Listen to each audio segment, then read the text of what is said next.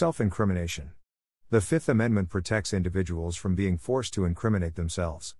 Incriminating oneself is defined as exposing oneself, or another person, to an accusation or charge of crime, or as involving oneself, or another person, in a criminal prosecution or the danger thereof. The privilege against compelled self incrimination is defined as the constitutional right of a person to refuse to answer questions or otherwise give testimony against himself. To plead the fifth is to refuse to answer any question because the implications of the question, in the setting in which it is asked, lead a claimant to possess a reasonable cause to apprehend danger from a direct answer, believing that a responsive answer to the question or an explanation of why it cannot be answered might be dangerous because injurious disclosure could result. Historically, the legal protection against compelled self incrimination was directly related to the question of torture for extracting information and confessions. The legal shift away from widespread use of torture and forced confession dates to turmoil of the late 16th and early 17th century in England. The Supreme Court of the United States has held that a witness may have a reasonable fear of prosecution and it be innocent of any wrongdoing. The privilege serves to protect the innocent who otherwise might be ensnared by ambiguous circumstances. However, Professor James Duane of the Regent University School of Law argues that the Supreme Court, in a 5 4 decision in Salinas v. Texas, significantly weaken the privilege, saying our choice to use the Fifth Amendment privilege can be used against you at trial depending exactly how and where you do it.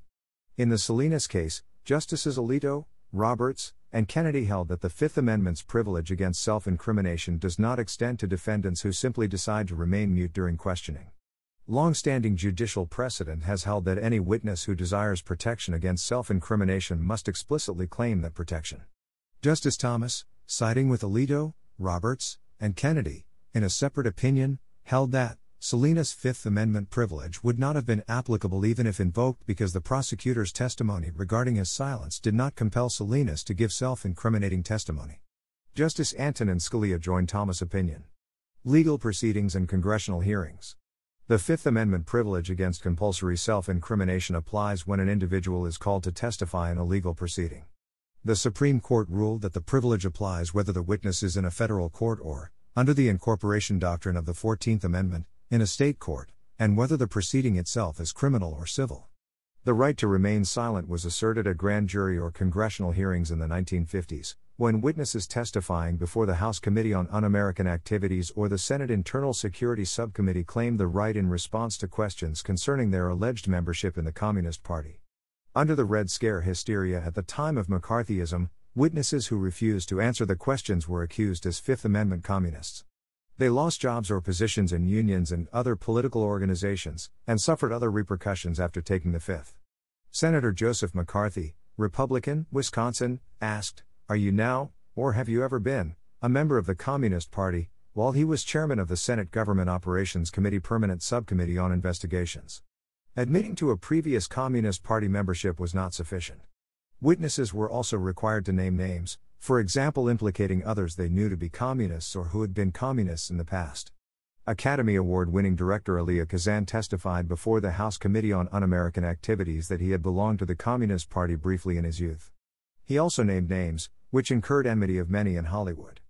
Other entertainers such as Zero Mostel found themselves on a Hollywood blacklist after taking the fifth, and were unable to find work for a while in show business. Pleading the fifth in response to such questions was held inapplicable since being a communist itself was not a crime. The amendment has also been used by defendants and witnesses in criminal cases involving the American Mafia. Statements made to non governmental entities. The privilege against self incrimination does not protect an individual from being suspended from membership in a non governmental, self regulatory organization, SRO, such as the New York Stock Exchange, NYSE, where the individual refuses to answer questions posed by the SRO. An SRO itself is not a court of law, and cannot send a person to jail. SROs, such as the NYSE and the National Association of Securities Dealers, NASD, are generally not considered to be state actors. See United States v. Solomon, DL Cromwell Investments Incorporated v. NASD Regulation Incorporated, and Marchiano v. NASD. SROs also lack subpoena powers. They rely heavily on requiring testimony from individuals by wielding the threat of loss of membership or a bar from the industry, permanent, if decided by the NASD, when the individual asserts his Fifth Amendment privilege against compelled self incrimination. If a person chooses to provide statements in testimony to the SRO, the SRO may provide information about those statements to law enforcement agencies, who may then use the statements in a prosecution of the individual. Custodial interrogation. The Fifth Amendment limits the use of evidence obtained illegally by law enforcement officers. Originally, at common law, even a confession obtained by torture was admissible.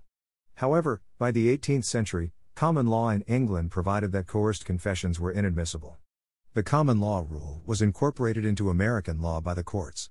The Supreme Court has repeatedly overruled convictions based on such confessions, in cases such as Brown v. Mississippi, 1936.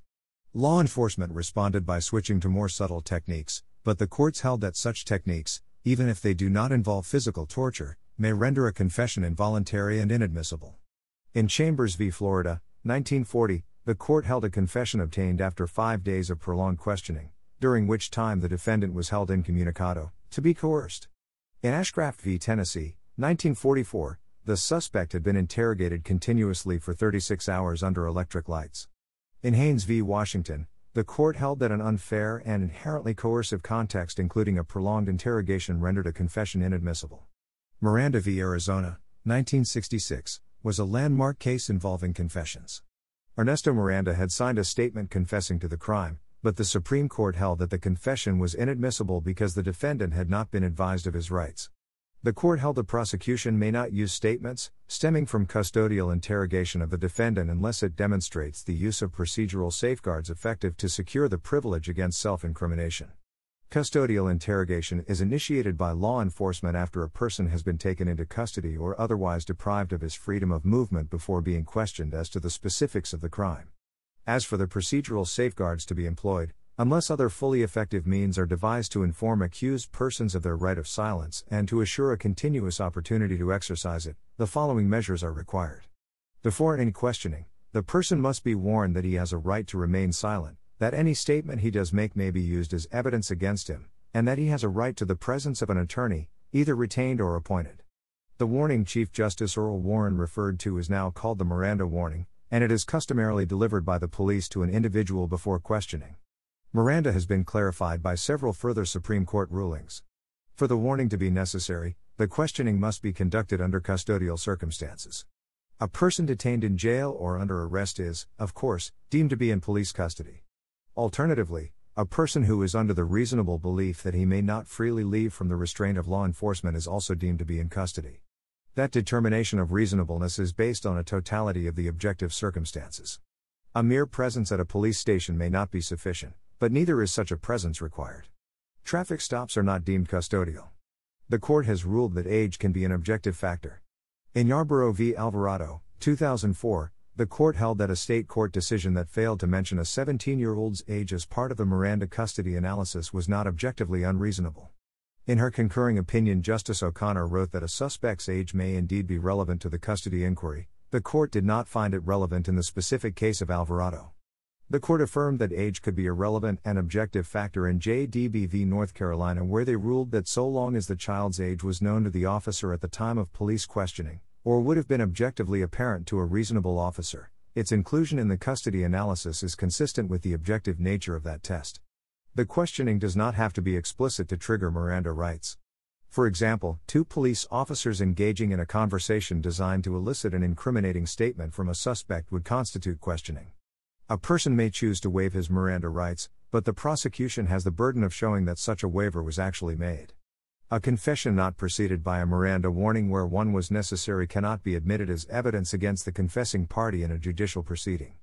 The Supreme Court, however, has held that if a defendant voluntarily testifies at the trial that he did not commit the crime, his confession may be introduced to challenge his credibility, to impeach the witness, even if it had been obtained without the warning.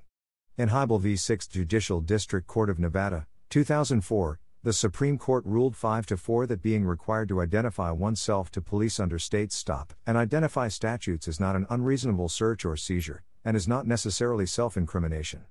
Explicit invocation. In June 2010, the Supreme Court ruled in Berghuis v. Thompkins that a criminal suspect must now invoke the right to remain silent unambiguously. Unless and until the suspect actually states that he is relying on that right, police may continue to interact with, or question, him, and any voluntary statement he makes can be used in court. The mere act of remaining silent is, on its own, insufficient to imply the suspect has invoked those rights. Furthermore, a voluntary reply, even after lengthy silence, can be construed as implying a waiver. The new rule will defer to police in cases where the suspect fails to assert the right to remain silent.